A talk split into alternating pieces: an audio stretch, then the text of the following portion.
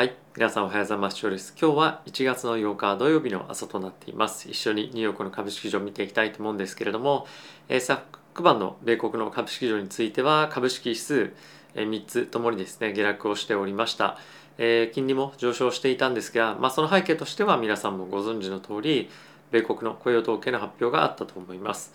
えー、40万人を超えるですね、予想が出ていたんですけれども、その半分にも満たないえー、ような数字が出てきた。こともあって、まあ、一旦ですねちょっと利上げに対しての期待感っていうのが、まあ、薄まるか弱まるかみたいな、まあ、観測っていうのが一瞬出たと思うんですけれども、まあ、そのあたりですねあの賃金の上昇っていうところをやっぱり再確認をされたということもあって、えー、物価上昇への圧力継続そして利上げ加速みたいな感じのシナリオが、まあ、高まったということでですね。金利が上昇して米国の株式市場はテック銘柄を中心に売られたというような動きでした。でここで一つ注目しておきたいポイントがありましてやっぱりその利上げ観測が高まっていくということは、まあ、ドル買いが通常であれば進むかと思うんですけれども昨日に関してはドル売りの方向になったんですね。なので、まあ、ある程度為替の市場としてはこの金利上昇への織り込みっていうものの一服感っていうのは短期的には出てきてるんじゃないかなと思って今そういった動きにはなっていると思います。一応来週のですね12日に米国の CPI の発表があるので、まあ、そこでもう一段利上げを織り込むもしくはその金利上昇というところに向けて進んでいく可能性は十分にあるとは思うんですけれども、まあ、ある程度その辺りへの織り込みっていうのはある程度まあ済んだとは言いませんけれども、まあ、7割8割終わってるような状況にはなってきてるんじゃないかなと思ってます。まあ、なのであのもしかすると、まあ、今現状で、えー、こういうこういうふうに下がってきてるテック銘柄っていうのは、まあ、一旦下げ止まりを来週の中旬ぐらいには見せてくる可能性は、えー、十分にあるんじゃないかなと思いますし、まあ、この辺りどういう展開になるかっていうのはあの今後の FRB の関係者からのコメントも重要ではあるのでその辺りは引き続き見ていきたいかなと思っています。まあ、あとはですね議事録の中でコメントとしてあの拾いきれたなかったものが、まあ、いくつかあってやっぱり FRB の内部の方に関してはこの株式マーケットがやはりこの利上げを織り込むことによって緊張感かなり高まってきているというところがやっぱり非常に気になっている方もいるので早期の利上げして本当に大丈夫かどうかみたいな議論っていうのも行われていたそうです。まあそのあたりツイッターでですねキャスターさんという方が、えーまあ、つぶやいていたりもするのでパウエルさんの顔の方ですねがいるので、まあ、ぜひチェックしてみていただけると FRB の関係のニュースを追えるんじゃないかなと思ってます。はい、あとはですねセクター感ちょっと見ていきたいと思うんですけれども、えー、一番ですねやっぱ大きく下落しているのは consumer discretionary っていうふうにあるんですがこれテスラが入ってるんですね。なので、まあ、テスラを除くとあのやっぱりテック銘柄っていうところが大きく下げてるんじゃないかなと思ってます。あとはあの上がってる銘柄見てみると物価上昇というところに強いやはりエネルギーだったりとか金融だったりとかまあとは少しディフェンシブなディフェンシブめなですね名前っていうのが、まあ、の上位に来てるのでやはり引き続きこのセクターローテーションまだ続いているような状況となってます。ただしまあ何でもかんでもマーケット売られてるっていうような感じではないのでマーケット総悲観暴落みたいな感じっていうよりもまああのある程度健康的なセクター間の資金の移動っていうところに、まあ、僕はとどまってるんじゃないかなと思うのでえー、今年いっぱいマーケット厳しいねっていうような、まあ、感じの意見はまあいろいろとありつつも、まあ、やはり最終的には、まあ、テックに資金がまあ決算ベースだったりとかっていうところも、まあ、あって戻ってくるんじゃないかなと思いますし、まあ、今やはりパウエルさんのまあコメントだったりとか、まあ、いろんな FOMC の議事録見たりしても、まあ、ある程度最初に強めに織り込んでおいて、まあ、その後あの少し株式が反発していく余地っていうものを残していたりっていうのもあるんじゃないかなと思っているのであのまあ短期的には厳しい状況変わりませんけれどもあのまあ総悲観するような状況ではないのかなと思ってます。はい、ここからですね、えっと、ニュースだったりとか指数見ていきたいと思うんですけれども、えー、その前にですね、このチャンネルは、えファンズ株式会社様にスポンサーになっていただいております。えファンズはですね、個人が企業に対して間接的に投資できるプラットフォームになってまして、え利用者の、まあ、あの、どういう方が利用されてるかっていうと、まあ、年収約500万円前後で資産も1000万円前後持ってらっしゃる、え、金融リテラシーの高い方利用されているサービスだということなので、えー、ぜひ概要欄の方からチェックしてみていただければと思っております。はい。ということで、え、指数見ていきたいと思うんですが、え、まずはですね、ダウがマイナスの0.01%、S&P がマイナスの0.41%、ナスダックがマイナスの0.96%、ラッセル2000がマイナスの1.2%となっておりました。で米国の10年債の金利なんですけれども、4.4ベース上昇して1.767というところで終わっていました。で、米国のじゃなくてドル円か。ドル円なんですけれども、115.55というところで、全体的なドル売りに、えー、まあ、流れに乗って円が買われていたというような状況となっていました。で、え原油なんですけれどもちょっと一旦あの上昇っていうのが一服間ここでも出てるのかなと思っていて、え78.88というところで、え終えていました、まあ、やはりちょっと雇用統計弱かったというところも、まあ、意識はされていたとは思うんですがやっぱりここ最近非常に大きく、えー、エネルギーセクターも含めて上昇していたので、まあ、ちょっとやっぱり一服感出てきているのかなとは、えー、個人的には思っております。はい、で雇用統はいで、えー、この非農業部門の雇用者数というところが19万9000人で予想がまあ40万人ですね。なのでまあ約半分若干以下というところなのとあともう一つ注目しておきたいのは昨年の同月、まあ、12月から比べて4.7%の上昇となっていました。で予想は4.2%といったことだったので、まあ、結構強めに出ていたかなと思いますしこの辺りを織り込んでみると来週の CPI の数値とかっていうところも予想を超えてくるあの、まあ、現在の予想を超えてくる可能性っていうのもあるので予想の修正というところも今後出てくるかなと思うのでまあ少しあの来週、まあ、高い CPI が高い数値出てきてもおかしくないと思うので、まあ、この辺り少しあの警戒まだ引き続きしておいた方がいいかなと思っております。はい、ではここからチャートを見ていきたいと思うんですが、えー、こちらがですねドルインデックスなんですけれども、まあ、ここのタイミングですね。先日 FOMC の議事録出てましたけれどもやっぱり利上げを強く織り込むというところで、えー、ドル買いが少し進んだタイミングがここでした。でまあ今回はそこをえー、まあ割ってそのタイミングで上がった分を打ち消すような感じで、えー、ドルが売られているので、まあ、ちょっと一服感っていうのが、まあ、こういったところで僕は出てるんじゃないかなとは見ています。で、えー、昨日の10年債の金利、えー、上昇してましたけれどもやはり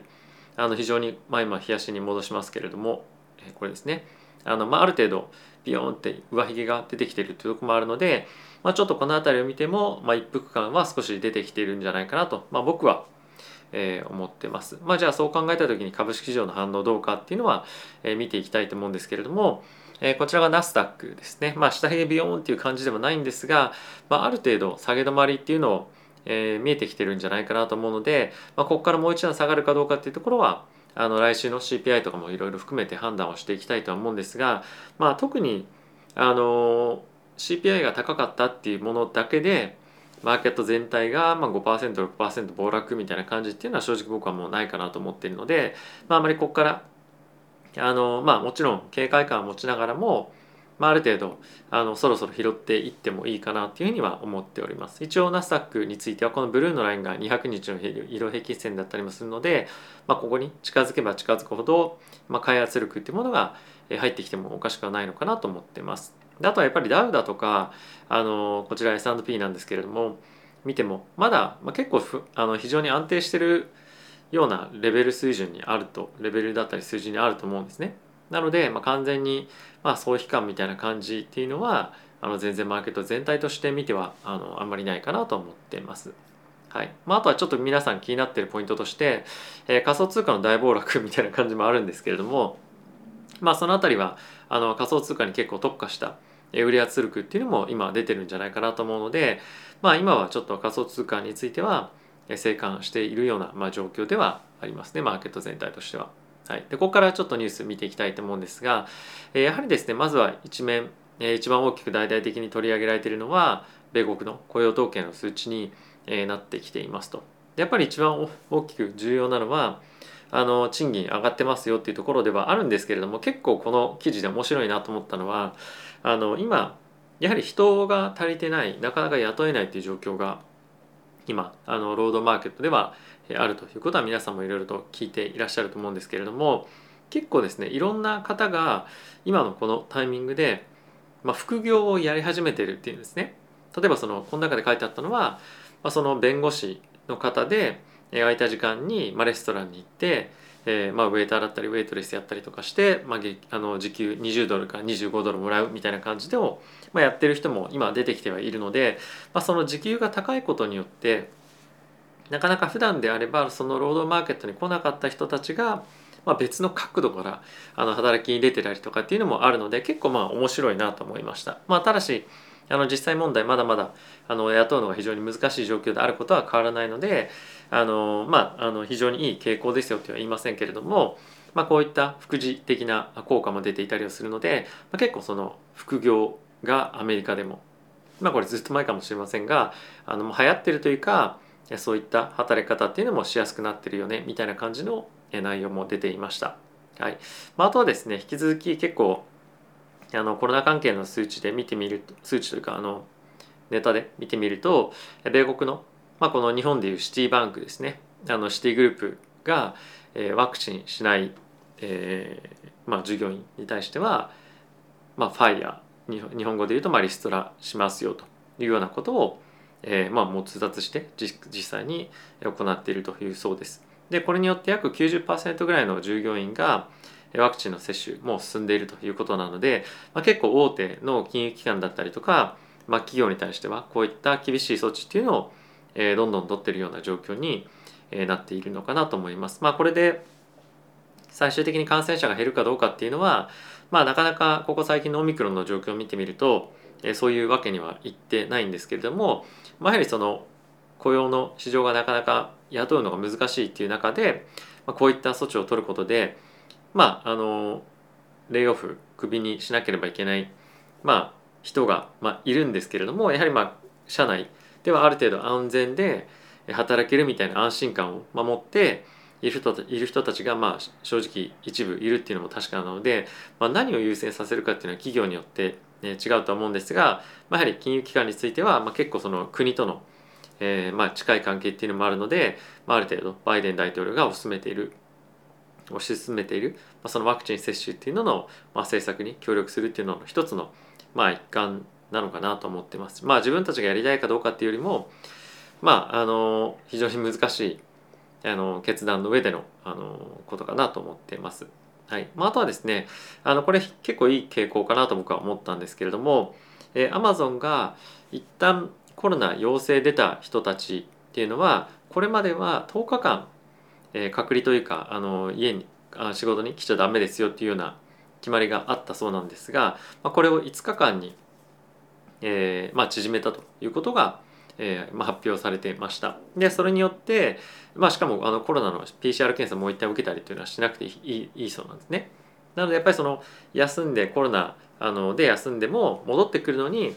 まあ、やっぱ10日だったりとか PCR 検査を受けなきゃいけなかったりとかすることでいろいろと余分なコストがこれまでかかっていたのが、まあ、その追加的に人を雇わなくても、まあ、ある程度現状の人的リソースで賄えるような環境にどんどんどんどん向かってるっていうのは、まあ、結構いいことじゃないかなと思ってます。今やっぱり人を雇うと高いしあのそんなに何て言うんですかね結構みんなコロコロコロコロ職を変わるっていうのもあるのでやっぱり同じ人に同じメンバーで働いてもらう方が効率もいいしやっぱり人間関係も築きやすいということで、まあ、あのこのような対策を、まあ、取ってるんじゃないかと思うんですね。で、え同じような、まあ、対策だったり仕組みっていうのを今後アメリカの他の企業も、えどんどんどんどん取り入れていくと思うんですけれども、まあ、そうすることによって、まあ、今本当に人が足りない足りないって言ってるものから徐々に現状の人的リソースで運営ができるようになっていく。もしくは3人雇おうと思ってたところを、まあ、1人雇えば、まあ、しっかりと運営できるような環境に、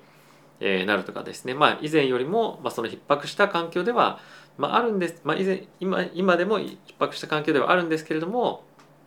まあ、思ったよりも以前よりも、まあ、雇わなければいけない人数はあの減るということで、まあ、労働市場としては、まあ、これいい傾向にはなるんじゃないかなと思いますし、まあ、企業のコストも減っていくので、まあ、これは一ついいニュースになっていくんじゃないかなと思っています。はいまあ、あの株式市場非常にあの、まあ、動きを見てみると、まあ、特にテック銘柄持ってる個人投資家の方多いと思うのでうわもう最近最悪だよみたいな日が連日続いているとは思うんですが、まあ、ある程度あのマーケットが今の市場環境に、えー、慣れてきてるだったりとかあとはその企業が現状のオミクロンのえーまあ、環境市場環境に、対応してきてるとか、まあ、あとはそのオミクロンを完全に以前のようなコロナとして扱ってない企業だったりとかお医者さんも出てきてはいるんですね。まあ、そうすることによって、まあ、よりオミクロンでも全然働けるよねとか、まあ、そういう感じにはなってきてるので、まあ、それは一ついい傾向なんじゃないかなと思っています。はいまあ、なかなかちょっとあの、まあ、今日雇用統計ばっかりの、まあ、数字ぐらいしかあんまり材料なかったので何とも言えないんですけれども来週 CPI はあるにせよ、まあ、ある程度マクロ環境が安定してくる今、あのー、してきてる状況にはなってきているので、まあ、そろそろ悲観のタイミングっていうのは、まあ、一旦短期的にはですねあの終わりが来てもいいんじゃないかなと思ってます。まあ、いずれにせよ3月の FOMC のタイミングでの利上げまでは結構その上下、まあ、激しいボラティティが激しいようなマーケット環境が続くと思うので、まあ、あまり焦って動くっていうところよりも、まあ、やっぱ下がったらあの狙ってる銘柄買ってみるっていうのも、まあ、いいんじゃないかなと思いますし、まあ、僕はやっぱり何度も言っている通りあの今年1年間に関してもテック銘柄が下がり続けるって僕はないと思うのでやっぱり大型の機関投資家について安くなったテック銘柄買いたい買いたいって言ってる人も至る所で結構いるんですね身の回りでも。なので、ま、そういったところへの資金の需要っていうのはまあ、旺盛にあると思うので、まあ、あの欲張らずに下がってきてたらあちょっと買ってみようかなぐらいな感じで資金を入れていくとまあそれテック銘柄だけじゃないんですけれども、えいいのかなと思っております。まあその際に非常にやっぱり重要なのがファンダメンタルというか、まあ、しっかりとその企業の売上だったりとか利益が増えてるか、まあ、かつ、まあ、経済その経済というか利益率ですねがどんどんどんどんマージンが減ってってるような企業ではなくてしっかり伸びていってるもしくはちゃんとしっかりとしたマージンを安定的に保ててる企業っていうのが非常に重要なポイントになってくると思うので、まあ、そのあたり注目しながら企業の選定っていうのもしていただけたらなと思っております。はい。ということで、え皆さん今日も動画ご視聴ありがとうございました。え非常に厳しいマーケット環境続いてますけれども、まあ、あの悪い時期がずっと続くっていうことはないのであの、まあ、最終的にこの1年が上下どっちに動くか分かりませんけれどもあのやはりまあ悪い時ばかりではないよというところでいただけたらなと思ってます。ちょっと息子が来たのでこの辺で動画終わりたいと思います。ではまた次回の動画でお会いしましょう。さよなら。